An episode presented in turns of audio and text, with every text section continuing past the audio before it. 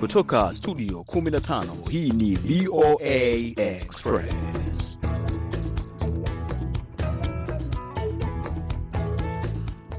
Hii ni VOA Express kutoka hapa Washington DC, hali ikiwa ni poa au shwari kabisa, siku nayo ikiwa ni siku maalum, maanake ni siku ya 14 ama tarehe 14 Februari ambayo inatambulika kote ulimwenguni kama siku ya wapendanao au Valentines Day, ambao kwa kweli leo tutaiangazia tu kwa upana na ningetaka pia kujua wewe ulipo hali ikoje, pia nikikutakia Valentine kwa wale ambao wanaisherehekea popote walipo.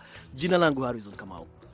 Bila shaka msikilizaji, niko ndani ya nyumba nikiwa na mzee wa kazi Kambao. Mimi nimekusha jaa tele kama debe la unga linalomeremeta tayari kabisa kutengeneza chapati, ikiwa ni siku ya Valentines Day. Msikilizaji, mambo ni mazuri kweli kweli kwa wale ambao wanasherekea siku hii. Kwa wale ambao washerekei, yote ni sawa tu, lakini tutazungumza kujua hasa nini kinachoendelea. Kama kawaida, kama wanasema mambo yanakuwa ni mazito. Langu jina ni Sande Shomari, msikilizaji, na moja kwa moja Kamao, kama anavyokwambia siku hii ina maana yake, imetoka wapi? Maana yake ni nini? Inatoka wapi? Imeshasherekewa kwa zaidi ya miaka elfu moja mia tano hata si elfu moja, Au historia yake inarudi kwenye karne ya tano. Eh, Na inaanzia, mm. kule uh, kule Rome ambapo kulikuwa wakati huo na papa uh, wa kanisa la Katoliki alikujulikana kama Gerasius, na pale Februari kumi na nne uh, katika karne ya tano, mwaka hawajasema, pale ndipo walitangaza rasmi kwamba siku hii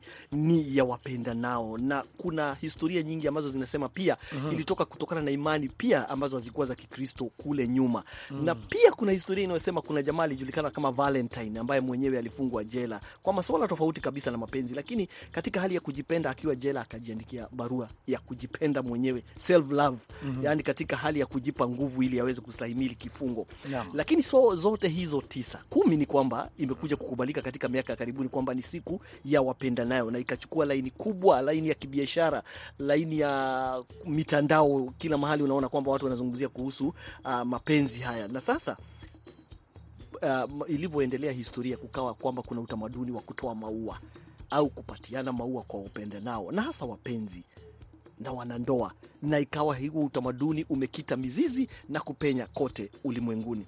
Hilo la maua basi lilianza kwenye karne ya 17 pale ndio lilitanda kote ulimwenguni, ikakubalika kwamba maua yanatolewa kweli kweli. Na kidogo tu kabla ya kusikia mmoja au wawili wa vijana wanavyosema kuhusu siku hii, ni vizuri kueleza kwamba hapa Marekani ama kote ulimwenguni karibu maua milioni mia mbili hamsini milioni mia mbili hamsini hutumaniwa wakati huu wa Valentine. Na sasa hivi tunapozungumza hapa Marekani, wanasema kwamba kutatumika zaidi ya dola bilioni ishirini na sherehe au kwenye sherehe hizi za wapenda nao Kwa hiyo kiuchumi kuna mambo mengi mambo mengi mazito, kifedha lakini kidogo tu kwenye no. laini ya simu tunaye mmoja wa vijana na msikilizaji wetu ambaye pia tungetaka kwa upande wake, bila sisi kuzungumza sana, naye atueleze amechukuliaje na hali inakwendaje. Basi hebu karibu na utueleze jina, unakotokea na utueleze hali inakwendaje kuhusu Valentine popote ulipo. Asante, shukuru Bahati Dasani kutoka Kashinga Ngala, Kagera, Tanzania. Mimi kwa upande wa huku kwetu, mimi na tunaifahamu kama siku ya wapendanao.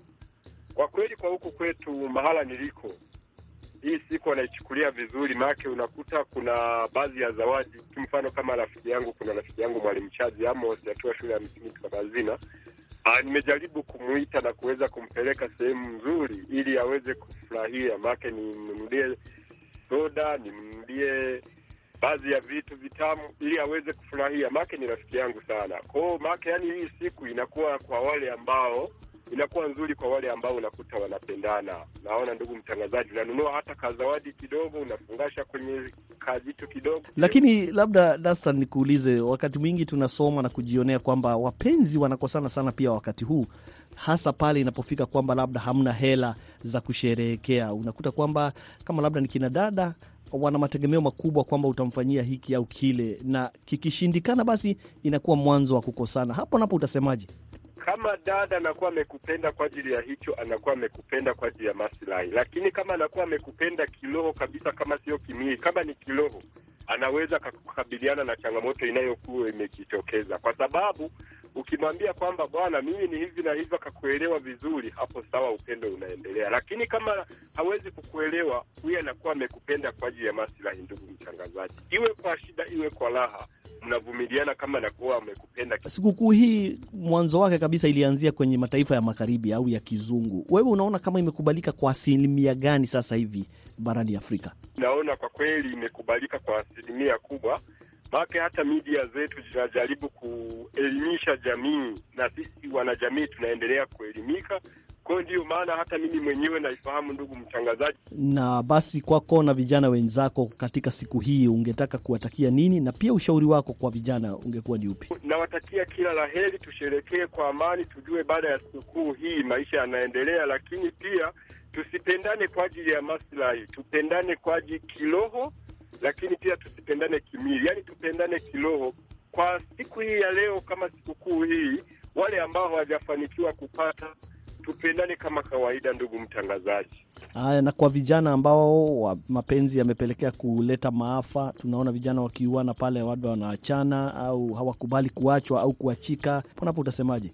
Hao mimi naweza nikawashauri, maake hapo unaweza kukuta kuna changamoto ndani ya familia ya ndoa zao. make hata mimi ni kijana, lakini nina mke, lakini unaweza kukuta kuna migogoro ndani ya, ya nyumba. Wanaweza waka, wakaomba ushauri na saha ili migogoro hiyo isitokee ikaweze kuisha, au kuomba viongozi wa dini wakaweze kukaa na kuweza kuwashauri ili wakaweze kutoa yao ya moyoni, ili ndoa zetu au ndoa zao zikawe mfano kwa jamii inayokwenda.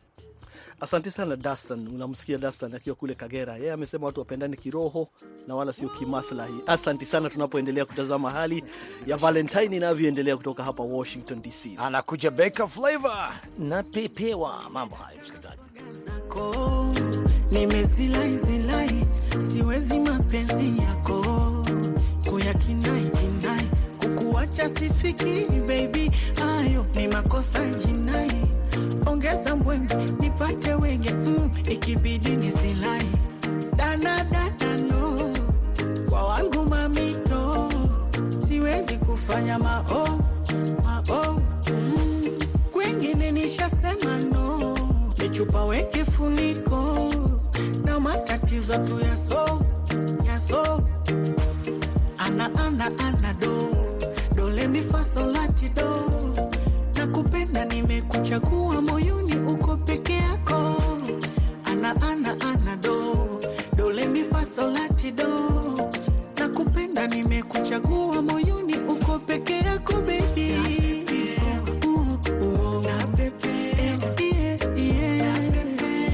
Kwa penzi lake mwenzenu kwa kweli najivunia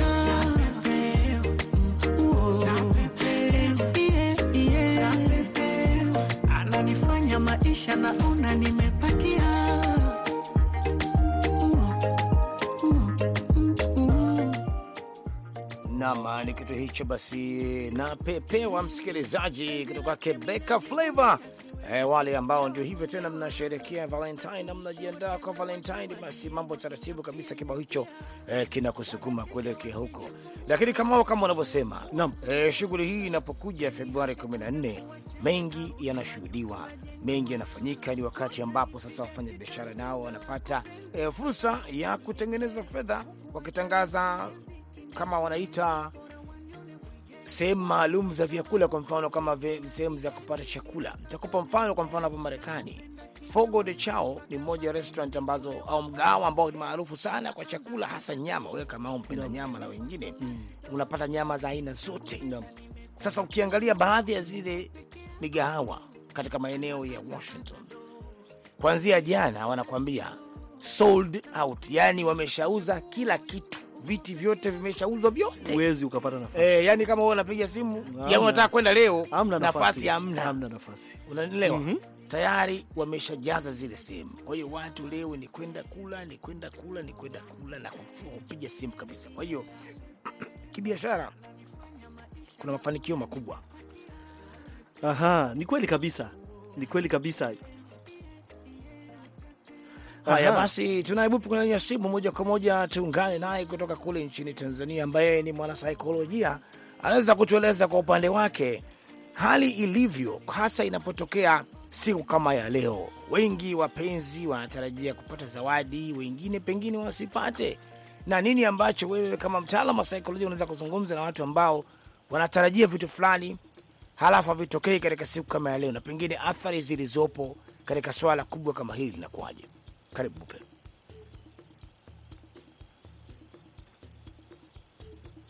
bado yungali kwenye laini ya simu. Bupe, karibu sana kwenye kwenye VOA Express. Sijui kama unatupata. Ah, sande, inaonekana inaonekana kuna matatizo kidogo labda ya mawasiliano, lakini ningependa sana alikuwa achangie kuhusu yeye kama mtaalam wa kisaikolojia hali hii inavyoathiri vijana, labda saikolojia, kwa sababu Sande, pia umeona kwamba kando na unavyosema kwamba sherehe zinanoga, ina maadhari zake. Unakuta kuna wapenzi wanaoachana, kuna vifo hata vinatokea kwamba wewe umeachwa, au matarajio kwamba mimi nilifikiri kwamba fulani atanipeleka Valentine, kamwe hakunipeleka, amempeleka mwingine. Kwa hivyo leo nimefahamu kwamba sio mimi, kuna mwingine. Sasa kuna pia machungu mengi ambayo hufuata sikukuu hii, sio tu mambo mema ya kibiashara na raha na mapenzi, kuna vilio pia vinafuata. Na, na katika hilo la vilio, kuna bwana mmoja aliingia kwenye Instagram akatuma ujumbe ambao ni kama vile watu wamekuwa wakizungumzia sana, unachekesha wakisema kwamba leo wale wenye simu zao Naam. Hakikisha umeenda kwenye app maalum ambayo itakuelekeza kuangalia simu zako zimeangaliwa vipi, zimetumwa wapi, zimefuatwa nini. Kwa hiyo ni kama vile sehemu moja ya kuangalia watu walinde simu zao, kwa sababu kama wewe si mwaminifu katika swala la mapenzi unaweza ukajikuta kwenye matatizo makubwa. Asante sana. Ni VOA Express ukikutakia pia Valentine njema popote ulipo. Lakini sasa tutazame habari za kimataifa.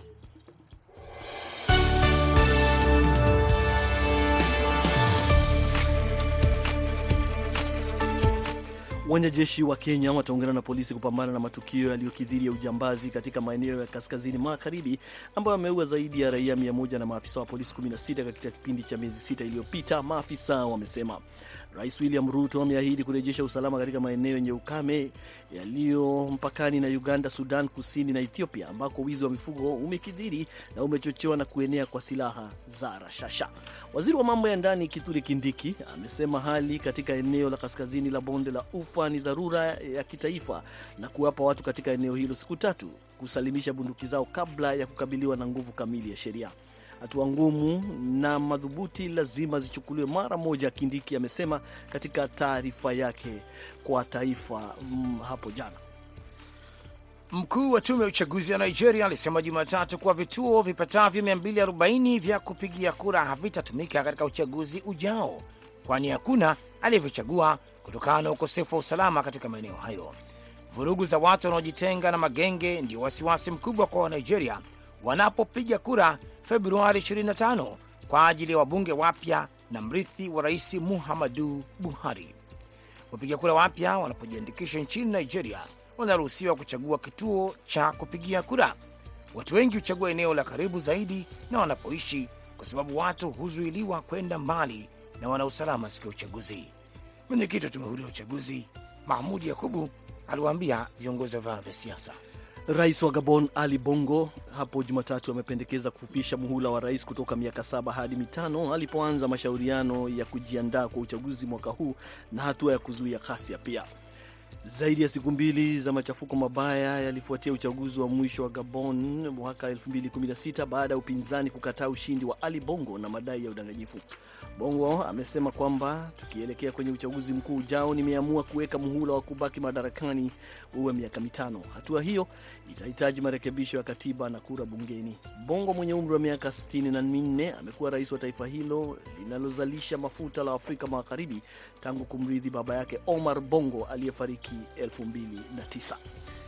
na katibu mkuu wa NATO Jens Stoltenberg alisitiza haja ya kuipatia Ukraine silaha zaidi na kukamilisha ahadi ya kukabidhi vifaru na vifaa vingine vizito, huku mawaziri wa ulinzi wa NATO na maafisa wa ulinzi kutoka kundi linaloongozwa na Marekani la washirika wa Ukraine walipokusanyika kwa ajili ya mkutano Jumanne mjini Brussels. Stoltenberg aliwaambia waandishi wa habari mazungumzo hayo yanakuja katika wakati mgumu na kwamba washirika watashughulikia mahitaji ya dharura ya kuongezea kwa msaada kwa Ukraine. Wiki ijayo inaadhimisha mwaka wa kwanza wa vita vya kutisha nchini Ukraine, uvamizi kamili wa Rusia dhidi ya nchi hiyo, Stoltenberg alisema.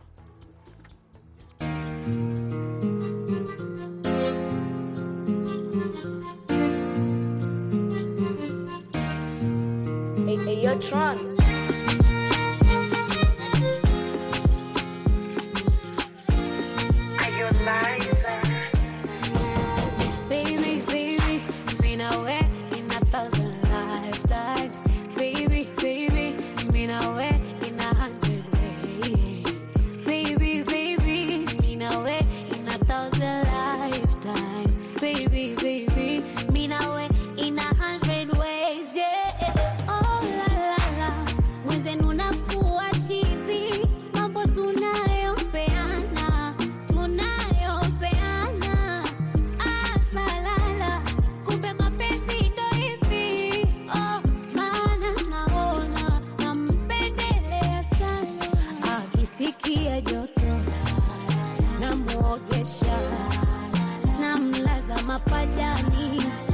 Nampepea vizuri namrudisha utoto.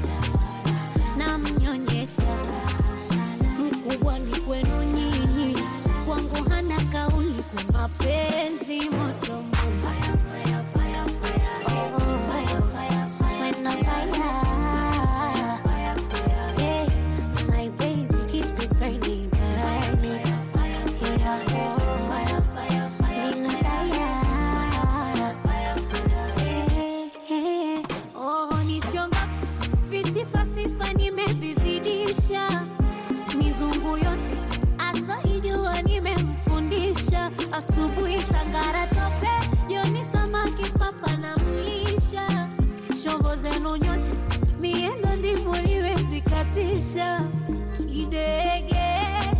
wafikishe salamu vigwegwe vya Dar es Salaam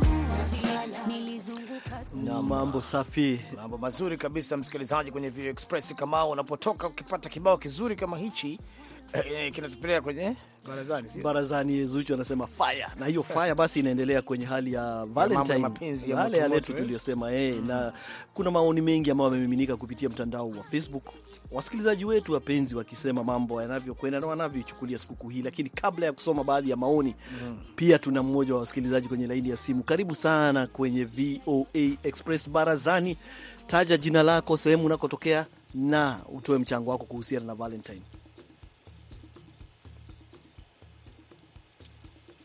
Msikilizaji wetu, karibu kwenye VOA Express. Ndio, nawapata na na. Naitwa Emmanuel Bujiku Sami, niko Mpanda, Katavi. Emmanuel, sasa sikukuu hii mambo vipi? Utasema nini kuihusu? Inakuendea vipi? Unaichukulia vipi na unaisherehekea wapi? Kwa kweli nimetokea vizuri, iko vizuri sana, na kama ilivyo kama ulivyozungumza kwamba leo ni siku ya Valentine's Day, kama yaani maana yake siku ya wapendanao, si ndio? Eh, Eh, hii siku nimetokea kwa ukubwa wake na naichukulia kama siku muhimu kabisa kwa hasa kwa wanandoa wenyewe. Ni siku sasa ambayo kila mmoja anajipambanua kwa nafasi yake, kuonyesha jinsi gani anathamini ana, ana, uwepo wa mwenzie. Asanti sana Emmanuel, ukiwa kule Katavi. Basi endelea kusherehekea, na sisi pia tunakutakia Valentine njema, tunaposoma baadhi pia ya maoni yaliyochangiwa kupitia Facebook kutoka kwa wasikilizaji wengine. Asante. Ah, Sunday namuona mambo mengi hapa wasikilizaji wetu. Tunakutana nani unasema? za moyoni haonga anasema yuko kule Songwe, Tanzania. Anasema hii ina maana kubwa sana tena kwa mke wangu Mariamu Mangasini, maana yeye alinipenda mimi na akaacha wengine. Love you my wife, ndio anasema za moyoni. Bila shaka Filbert Juma Daudi, yeye yuko Ukerewe kule Tanzania, anasema kwamba mimi siku hii hata sijui na maana gani kwangu mimi, maana kila mwaka anasema huwa anaona inaadhimishwa tu. Elia Kavoela hajasema yuko wapi, lakini anasema naomba tutume Valentine Day hii kuombea mataifa yenye vita kama vile Congo DRC, Ukraine, Ethiopia, Sudan na tusifanye maasi. Ni ujumbe mwema kabisa wa kutaka amani irejee kwenye mataifa hayo. Bila shaka ujumbe maridhawa kabisa huo, Elia. Haya basi, nakuja kwako Edwin Silali, unasema hii ni siku ya kumbuka ya kumbukizi la mapendo kwa watu wanaopenda nao na wenye mahusiano kote duniani.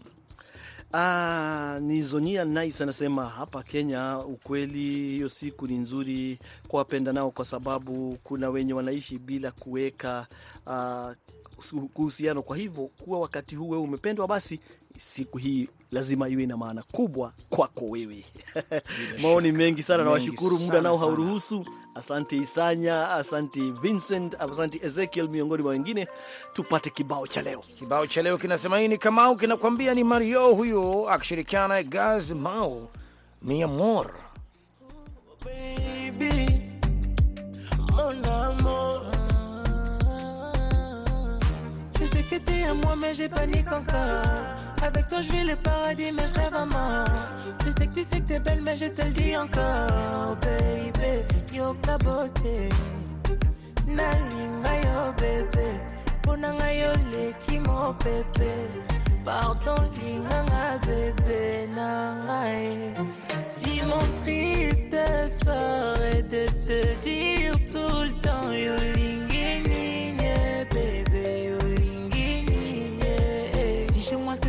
c'est les love, iya. Si chez moi, ce que tu veux, c'est les wari, iya. Si chez moi, ce que tu veux, c'est les corps, iya. Je suis l'homme. Ya tato bomana, iya. Oh, bébé, nanga, gentil, gentil comme un ange. Bolingwange, lingeli, okala.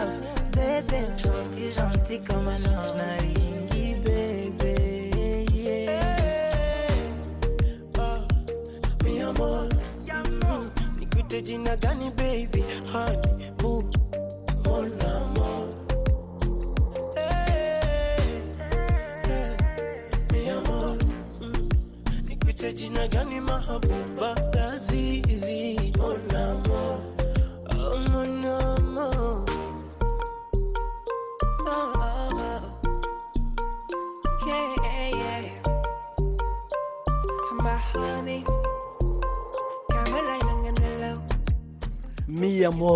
Mario Kama unajua wewe unaongea lugha nyingi, Kispanish, Kifaransa. Sasa hapo anapotuambia mi amor ndio si mambo ya mapenzi haya, ah, ni mambo ya mapenzi ni eh? mambo ya mapenzi jameni. Eh, my love pale wanasema wewe- nakupenda eh, mambo mazito okay, ifanyikia ndani ya VOA Express, jiji kuu la Marekani, Washington DC. Sawa kabisa. Sasa basi, kama kawaida, kama huu ni mwezi wa kukumbuka ah, Black History au tunasema historia ya watu weusi hapa Marekani. Eh, ni mwezi wa maadhimisho, na leo hii basi, katika kuangalia mwezi huu wa maadhimisho, tunakumbuka tunamwangazia Askofu Richard Allen ambaye ni mwandishi, mwalimu pia na mmoja wa viongozi wanaosifika miongoni mwa Wamarekani weusi hapa Marekani, na Aida Isa anatusimulia zaidi. Richard Allen alizaliwa tarehe kama ya leo Februari 14 mwaka 1760. Alizaliwa utumwani mjini Delaware. Alipokuwa mdogo, Richard Allen na familia yake waliuzwa kwa bwana mmoja aliyekuwa akiitwa Stokely Sturgis, lakini kwa ajili ya matatizo yaliyomkumbwa bwana huyu alimuuza mamake Richard na ndugu zake wawili kati ya watano. Allen na kaka yake na dada yake walibakia na familia ya wamiliki wao, na watoto hao watatu walishiriki katika mkutano ya chama cha Methodist ambacho kilikuwa kinawakaribisha watumwa na Wamarekani weusi huru. Richard Allen alijifunza mwenyewe kuandika na kusoma na alipokuwa na umri wa miaka 17 aliungana kikamilifu na kanisa hilo la Methodist na kuanza kuhubiri, jambo ambalo liliwaghadhabisha wamiliki wa watumwa walioanza kulalamika. Mmiliki wa watumwa Sturgis, baada ya kuhuburiwa na Freeborn Garrison ambaye aliacha huru watumwa wake hapo mwaka 1775, Sturgis naye aliguswa na hilo na hapo kuwapa watumwa wake nafasi ya kujinunulia uhuru wao ili kujikomboa. Allen alizidisha jitihada na kufanya kazi za ziada ili kuweza kupata pesa, na hapo mwaka 1780 aliweza kujikomboa na kujinunulia uhuru wake, na hapo ndipo alipobadili jina lake kutoka Negro Richard na kujiita Richard Allen. Mwaka 1786 Allen alikuwa mhubiri katika kanisa la St George's Methodist Episcopal huko mjini Philadelphia, lakini alibaguliwa kidogo na viongozi wa waumini wazungu ambao waliwabagua waumini wa kizungu na wale weusi kwenye misingi ya kufanya ibada, na hapo Allen na mwenzake Absalom Jones walijitoa kutoka kanisa la St George's na kwenda kubuni kanisa huru ambalo Wamarekani weusi wangeweza kufanya ibada. Kwa bahati mbaya, hilo lilileta upinzani kutoka kwa kanisa la wazungu na mengine ya watu weusi kwenye jamii ambayo walitaka tu kujumuika bila kuleta matatizo. Mwaka 1816 Richard Allen aliitisha mkutano mjini Philadelphia na kupendekeza kuunganisha makanisa matano ya Kimethodist yaliyokuwepo maeneo ya mashariki, na kwa pamoja wakaunga kanisa la African Methodist Episcopal Church ambalo lilikuwa kanisa huru lililoongozwa na watu weusi Marekani. Kuanzia mwaka 1797 hadi kufa kwake mwaka 1831, Askofu Allen na mkewe Sara walisaidia katika mji wa Philadelphia kwenye harakati za kuwatorosha watumwa waliokuwa wakikimbia kutoka kwa utumwa kwenye majimbo ya kusini ya Delaware, Maryland, Virginia, North na South Carolina. Richard Allen alifariki Machi 26 mwaka 1831. Inasadikiwa kuwa alizikwa kwenye kanisa lililosaidia kulianzisha la Mother Bethel African Methodist Episcopal Church mjini Philadelphia. Asanti sana. Ni katika hali ya kuendelea kuangalia historia ya mtu mweusi ambao mwezi huu wote wa Februari unaangalia watu waliofanya au kufanya hatua kubwa katika kujikomboa kwa watu weusi hapa Marekani. Tutaendelea kukuletea ah, mambo mengine mengi mwezi unavyoendelea, yote haya yakifanyikia VOA Express hapa Washington DC. Tunapokaribia kumaliza, basi tuangalie baadhi ya mambo yanayotanda kwenye mitandao na moja kwa moja ukiniruhusu Sande, No. niingie huko nchini Kenya Sawa. tueleze kwamba sasa hivi mjadala mkubwa unaoendelea sasa hivi kutokota ni hatua ya serikali ya kutuma uh, maafisa wa kijeshi kaskazini magharibi na kaskazini mashariki mwa Kenya kwenye mpaka unaopakana na Ethiopia, Sudan Kusini, Uganda za Ehe.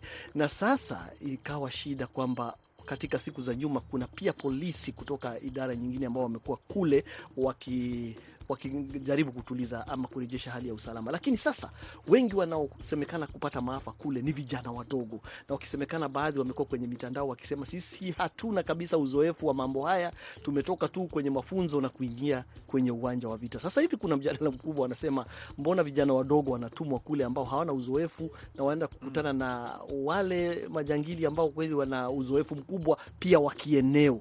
Halafu pia kuna tetesi kwamba kuna huenda kuna baadhi ya wakubwa wa kisiasa ambao wanafadhili shughuli zile katika wizi wa mifugo. Kwa hivyo sasa mjadala mkubwa ni je, kwa nini kuwatuma vijana ambao hawana uzoefu wa vita? Mhm. Naam, bila shaka hilo mjadala utaendelea kupanda moto. Kene, kama unavyokumbuka Bwire eh, Kamau, nimkumbuka Bwire kwa sababu ya hii mechi ya jana alikuwa akizungumzia sana mm -hmm. mechi ya Liverpool na Everton ambayo ilipigwa kwenye Premier League Uingereza, na hatimaye timu hiyo Liverpool ilikuwa ikisuasua kwa muda mrefu na kupoteza mechi mfululizo ikapata ushindi wa bao mbili. Sasa washabiki wa timu hiyo wamekuwa wakizungumza kwelikweli kwenye mitandao ya kijamii baada ya kupata ushindi ambao hawakuutarajia pengine.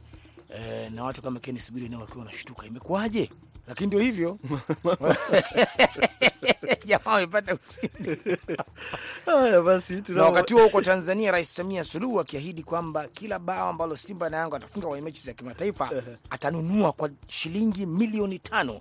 Timu hizo zinacheza mechi zake mwishoni mwa juma kwenye michuano ya kimataifa. hapo kipute kweli Kwa hiyo itakuwa shughuli kwelikweli na Shughuli za kabisa. Tanzania kupambana. Haya, kwenye swali la leo tuliuliza, je, unadhani haki za binadamu nchini Uganda zimeimarika kiasi cha kuiondoa ofisi ya Umoja wa Mataifa ya haki kutoka taifa hilo?